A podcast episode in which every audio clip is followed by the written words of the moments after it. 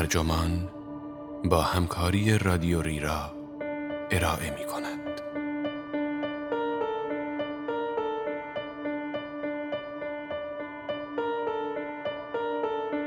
خودی که دیگران می‌بینند و خود ما نمی‌بینیم.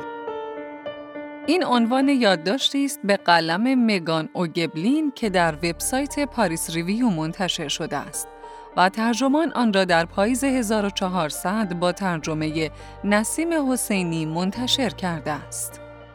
من فرناز مرکباتی هستم.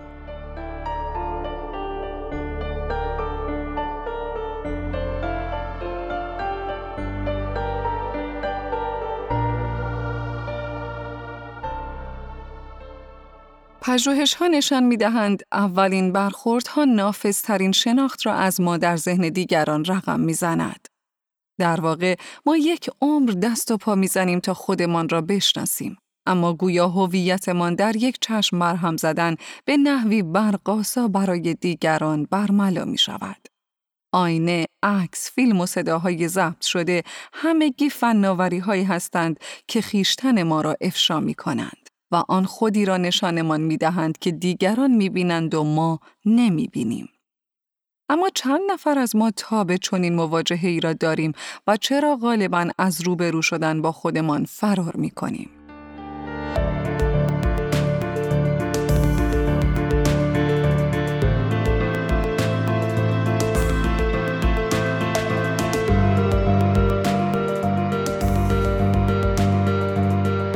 اوایل تدریسم در دانشکده تحصیلات تکمیلی یکی از دوستانم که بیشتر از من تجربه تدریس داشت برایم از پژوهشی صحبت کرد که با آن مواجه شده بود.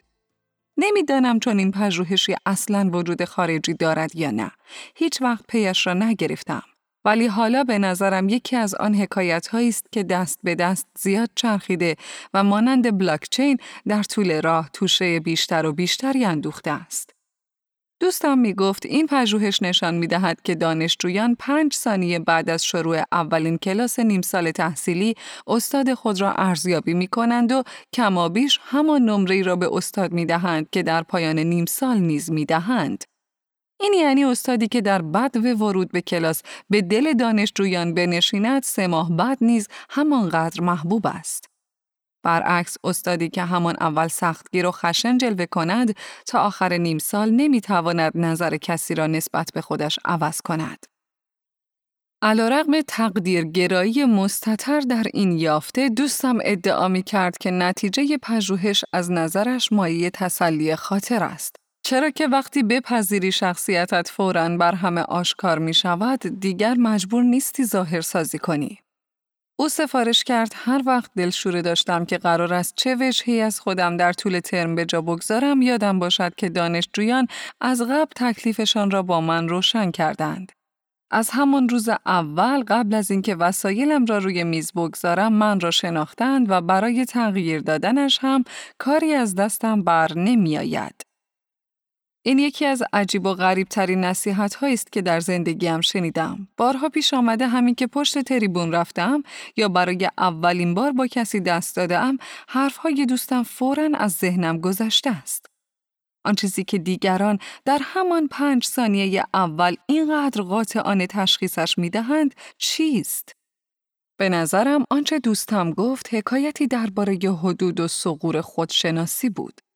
ما همه عمرمان سعی می‌کنیم بفهمیم چجور آدمی هستیم، اما دیگران می‌توانند کشفمان کنند، به تمامی و در یک نگاه.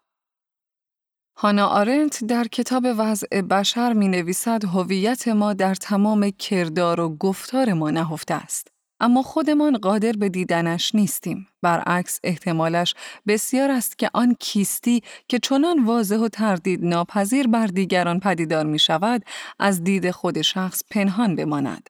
درست مثل دایمون در مذهب یونانی که در سراسر زندگی همراه آدمی است، ولی همواره در قفای اوست و از این رو فقط بر کسانی عیان می شود که شخص با آنها روبرو می شود. دایمون که در لغت به معنای تقدیر است، روح نگهبانی است که هنگام تولد به طور تصادفی به هر انسان داده می شود. اعتقاد بر این بود که اگر آدم سعادتمندی به حساب میایید به خاطر دایمون خوبتان است. اگر هم خبیث، بزدل یا شرور هستید، باز هم این روح هدایتگر مقصر است. من دایمونها را شبیه ناودانهای کله‌اژدری تصور می کنم که روی شانه های افراد مشخصی نشستند. برای انگلیسی زبانها دشوار است که با شنیدن واژه دایمون به یاد مشتق آن یعنی دمون به معنای دیو نیفتند. ما نمی توانیم همیشه دایمون خودمان را ببینیم، اما گهگاهی چشممان به آن می افتد.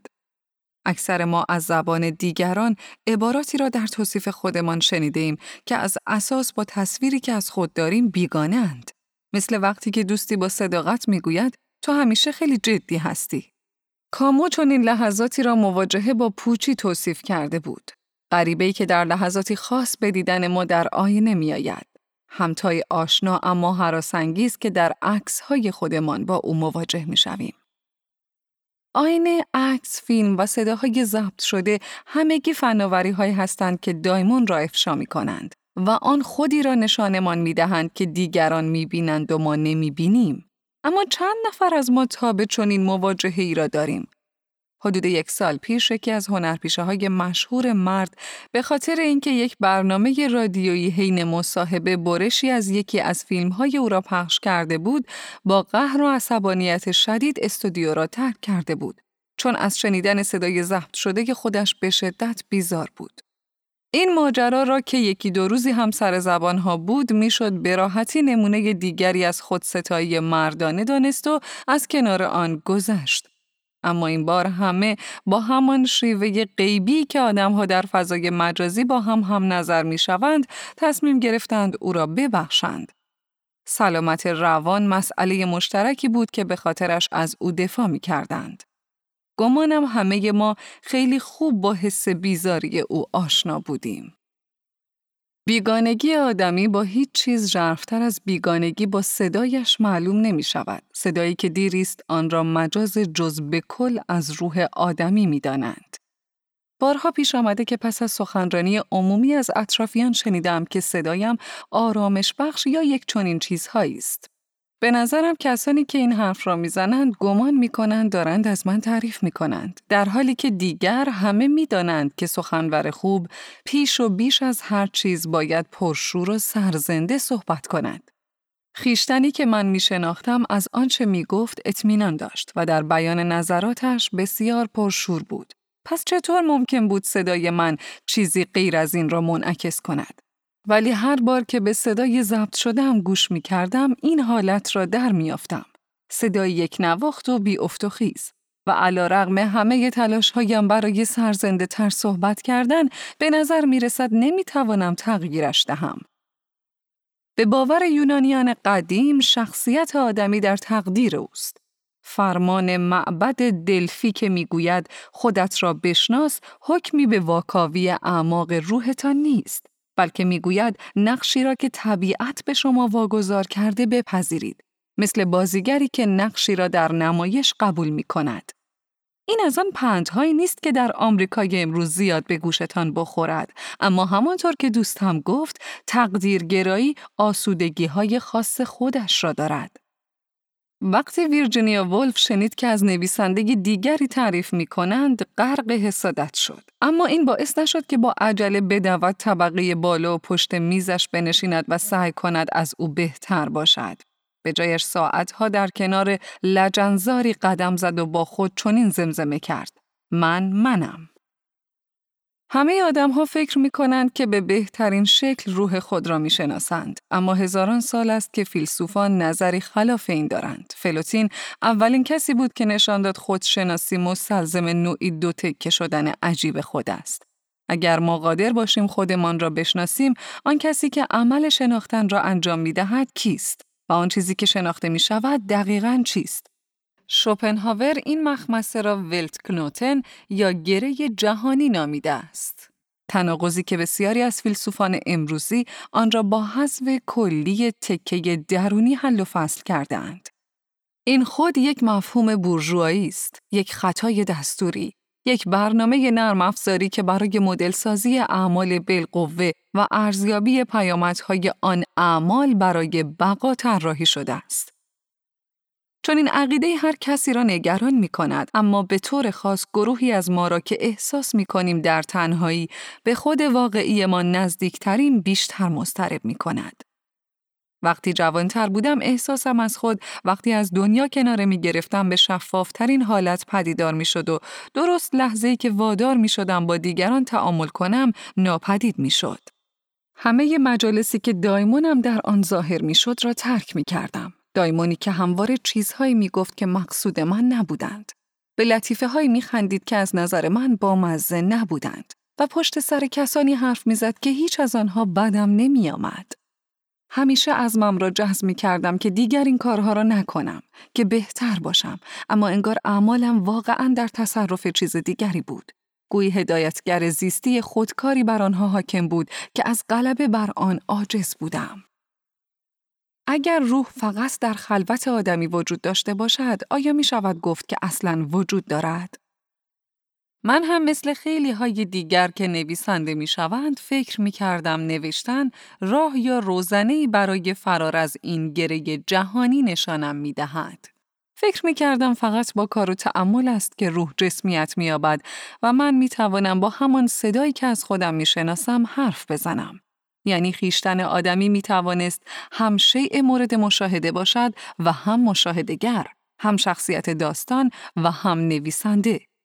آیا این تصور به لحاظ فلسفی عمیق نبود؟ گمان می کردم تفکراتم چون وهم و خیال هستند اهمیتی ندارند، اما کلماتی که روی کاغذ آمده‌اند را نمی شود انکار کرد و اگر این کلمات از خودی که فقط من بهتر از همه می شناسمش نشأت نگرفته‌اند، پس از کجا آمده‌اند؟ اما حالا دیگر آنقدرها زود باور نیستم.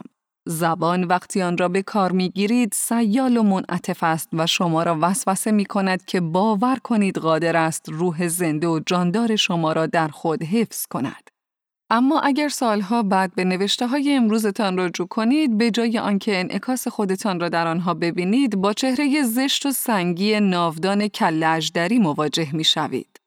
همه خودبینی‌ها، همه چیزهایی که خودتان را درباره‌شان فریب داده اید و تمام چیزهایی که تا پیش از این از آنها غافل بودید، همه‌شان حی و حاضر جلوی چشم مردم قرار گرفتند. به قول یکی از دوستان نویسنده‌ام، مسلماً می‌فهمم که کسی که آن را نوشته است من بودم، همانطور که می‌توانم صدای ضبط شده‌ام را تشخیص دهم، اما آن خود من نیست. دیگر نوشتن فناوری به شمار نمی‌آید، اما آن هم در روزهای نخست ظهورش به دلیل تحریف تصویر فرد با انتقاد روبرو شده بود. آنطور که سقراط در رساله فایدروس افلاطون شکایت می‌کند، مشکل این است که تفکرات به محض آنکه روی کاغذ آورده شوند می‌میرند. کافی است از نوشته‌ها چیزی بپرسید، خواهید دید که جوابی نمی‌دهند، تا ابد به گفتن یک چیز ادامه می‌دهند. ما می‌خواهیم حقیقت خویشتن خودمان را ببینیم، یعنی نه از منظری خاص که از دیدگاهی خنثی، بی‌طرف و ثابت. از همین روست که خدا را به زندگی راه داده‌ایم که منظری است اصیل از ناکجا، آگاهی معلق بر فراز آسمان که رنگ زمان و مکان نمی‌پذیرد و از منظر ابدیت بر سراسر جهان نظاره می‌کند. ما امروز از دیدگاهی بی‌طرف و کلی صحبت می‌کنیم. الگوریتم‌ها به مانند خدایان آثار قدیم حقیقت ما را می‌شناسند، چون دنیا را از دریچه پتابایت‌ها می‌بینند، از بلندایی که در تصورمان هم نمی‌گنجد و نیز به این دلیل که فقط از بعد ریاضی به مسائل فکر می‌کنند، ریاضیاتی که هیچ نظر و عقیده‌ای به آن راه ندارد یا تصور می‌شود که ندارد. اما این الگوریتم‌ها درباره ما چه دارند که بگویند؟ تنها اندکی از آنچه میگویند روشنگر است. الگوریتم ها میگویند که فلان محصول را افرادی شبیه شما خریدند، چون شما کمدی های هنری سیاه را میپسندید. این همان تجربه معاصر پوچی است، اینکه خودت را جوری ببینی که ماشین ها میبینند، یعنی به صورت عضوی بینام و نشان از یک مجموعه داده، به شکل روحی که به زبان ناپالوده دستبندی مصرف کنندگان تنزل یافته است. اما جدال با تحلیل‌های پیشگویانه همانقدر بی حاصل است که در افتادن با تقدیر. اعداد دروغ نمیگویند. درست است. من از آن نوع فیلم‌ها تماشا کردم. ما از فکر این که هنوز می توانیم تصویر دیجیتال خودمان را کنترل کنیم آرامش می گیریم. نوجوانی که اولین حساب کاربریش را می سازد حتما همان هیجانی را برای پیشامدهای احتمالی تجربه می کند که من به هنگام گذاشتن قلم بر کاغذ حس می کردم. این رسانه‌ای است یا همان اطلاعات است. صورت بدون ماده که می تواند روح غیر مادی را انتقال دهد و محفوظ نگه دارد. اما سالها بعد وقتی آن نوجوان نگاهی به پست‌هایش بیاندازد، آیا او هم مثل من در نخواهد یافت که خود درونش جسمیت یافته است، که خدای ساختگی به او خیانت کرده است؟ واژه‌ها به محض اینکه ذهن را ترک می‌کنند، بخشی از جهان مادی و مکانیکی می‌شوند. به عبارت دیگر، یک سری چیزهای تکراری می‌گویند. مارشال مکلوهان زمانی گفته بود که ما غالباً درباره اسطوره نارسیس دچار بدفهمی می‌شویم. چیزی که باعث می‌شود جوان به تصویر خود چشم بدوزد، شیفتگی نیست، از خود بیگانگی عمیق است. این افسانه می‌گوید که آدمی بیدرنگ شیفته ی هر امتدادی از خودش در هر قالبی که باشد می‌شود جز خودش. کافیست زمانی طولانی به خود عینیت یافته تان خیره شوید تا بدل شوید به همان ماده بیجانی که به آن مینگرید. از خود بیگانگی بالاخره فرو مینشیند و آن وقت کم کم با دایمونی که خود درونیتان از نظر دور نگهش می‌دارد احساس نزدیکی می‌کنید. سالها پیش در دوره‌ای که در تعدادی پادکست و برنامه رادیویی شرکت می‌کردم، به تدریج صدای حقیقی‌ام را شنیدم. صدایی که از دستگاه‌های پخش می‌شنیدم، نه در سرم. این تحول پا بر جا ماند و هرگز به حالت قبل بر نگشت. دیگر نمی‌توانم صدای در سرم را به یاد بیاورم، یا دست کم خیلی گنگ و مبهم در خاطرم مانده، مثل صدای معشوقی که از دست رفته باشد. آن هنرپیشه که با غضب از استودیو بیرون رفته بود نیز سعی داشت با چنگ زدن به تصویر در ذهنش و گوش نسپردن به تصاویر خلاف آن از همین تقدیر فرار کند. چند سلبریتی دیگر چنین عزمی دارند. شما فقط تا مدتی می توانید کنار خود علنیتان بایستید، مانند نگهبان یک مجسمه. اما بعد که بیگانگی تحمل ناپذیر می شود، تصمیم می گیرید درون این مجسمه نفرت انگیز ساکن شوید. گی دوموپاسان ناهارش را هر روز در رستورانی داخل برج ایفل می خورد، علیرغم اینکه غذای آنجا را دوست نداشت. او می گفت آن رستوران تنها جایی در پاریس است که در آن چشمش به ایفل نمی افتد. در دانشگاه با زنی دوست شدم که عمیقاً تحسینش می کردم. این زن بسیاری از ویژگی‌هایی که من همیشه از آنها متنفر بودم را در خود جمع داشت. آن ویژگی‌ها در او عیب و ایراد به نظر نمی رسیدند. آرام حرف می زد اما کمرو نبود. منظم بود اما مقرراتی نبود. وقتی با لباس‌های ناهماهنگ و موهای شانه نکرده سر کلاس حاضر می شد، آن را به حساب جدیتش می گذاشتند، نه بی‌مبالاتی‌اش. بعید می‌دانم که آن زمان دقیقاً همین ویژگی‌ها را داشتم، اما او طرز فکرم را درباره‌شان عوض کرد. ارسطو به ما آموخت که می‌توان از طریق شناخت دیگری به شناخت خود دست یافت. ما معنای شرافت و صداقت را به این دلیل می‌فهمیم که آنها را قبلاً در دوستانمان دیده‌ایم و تحسین کرده‌ایم. ما فقط زمانی متوجه زشت بودن اعمال خود می‌شویم که کس دیگری را در حال ارتکاب آن ببینیم. یکی از پیروان ارسطو نظر او را اینگونه بیان می کند. همانطور که وقتی می خواهیم صورتمان را ببینیم در آینه نگاه می کنیم، وقتی هم می خواهیم خودمان را بشناسیم می توانیم به دوستمان نگاه کنیم، چرا که دوست به قولی یک خود دیگر است. ماجرای خودشناسی غالباً در قالب جدالی بین خود حقیقی و خود علنی ارائه می شود. تنشی ازلی و ابدی بین اول شخص و سوم شخص دانای کل. ما به دنبال پژواکی از خود حقیقیمان هستیم و در جستجوی روحمان به پژواکی گوش می سپاریم که در مجاری ارتباطیمان سیر می کند. اما رسانه فقط در صورتی رسانه است که کسی در آن سو وجود داشته باشد. صفحه خالی هم بیشتر از الگوریتم خصلت آینگی ندارد. تفکرات را تفکرات دیگر منعکس می‌کنند. به باور مسیح ما معایبی را در دیگران می‌بینیم که چشممان را بر وجودشان در خودمان بسته ایم. پر کاهی را در چشم برادرت می‌بینی و از او عیب‌جویی می‌کنی، در حالی که تکه چوبی در چشم خود را نادیده می‌گیری. اما آیا اینطور نیست که ما برای بخشیدن عیب دیگران هم بیشتر آمادگی داریم تا برای بخشیدن عیوب خودمان؟ یکی از شیوه‌های رایج روان درمانی این است که از بیمار می‌خواهند طوری خودش را دلداری بدهد که انگار دارد با فرد دیگری و در برخی موارد با یک کودک حرف می‌زند. در این فضای تبادل میان ذهنی مجالی فراهم می‌شود تا فرد خودش را با شفافیت تمام نظاره کرده و شفقت را تجربه کند. سیمون وی میگوید من با آنچه در تصوراتم هستم نیز فرق دارم. دانستن این سبب می‌شود که خودت را ببخشی. اگر فرایند نوشتن کورسویی از آگاهی از خود پدید می‌آورد، به خاطر تلاشی است که برای دیدن خود از چشم خواننده می‌کنید. تلاش برای اینکه خودتان را جای او بگذارید و نوشته‌هایتان را طوری بخوانید که گویی نویسنده‌شان کسی دیگر است. نوشتن انعکاس خود نیست، بلکه استحاله آن است. این عمل نیازمند بیرونی سازی محتویات ذهن و تبدیل کردنشان به قالب جدیدی است که اشخاص دیگر هم بتوانند آن را ببینند و بفهمند. برای رسیدن به خودشناسی هیچ مسیر دیگری وجود ندارد. ربکا گلدستاین، فیلسوف و رمان نویس، معتقد است که نوشتن عامل بازشناسی خود است، اما این بازشناسی مستلزم حضور دو طرف است.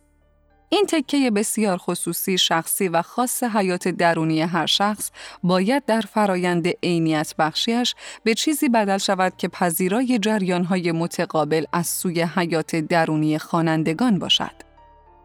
به گمانم این همان کاری است که الان دارم انجامش میدهم، همان کاری که بیشتر زندگیم مشغولش بودم، فرستادن دایمون درونم به جهان بیرون تا هم شما بتوانید ببینیدش هم خودم.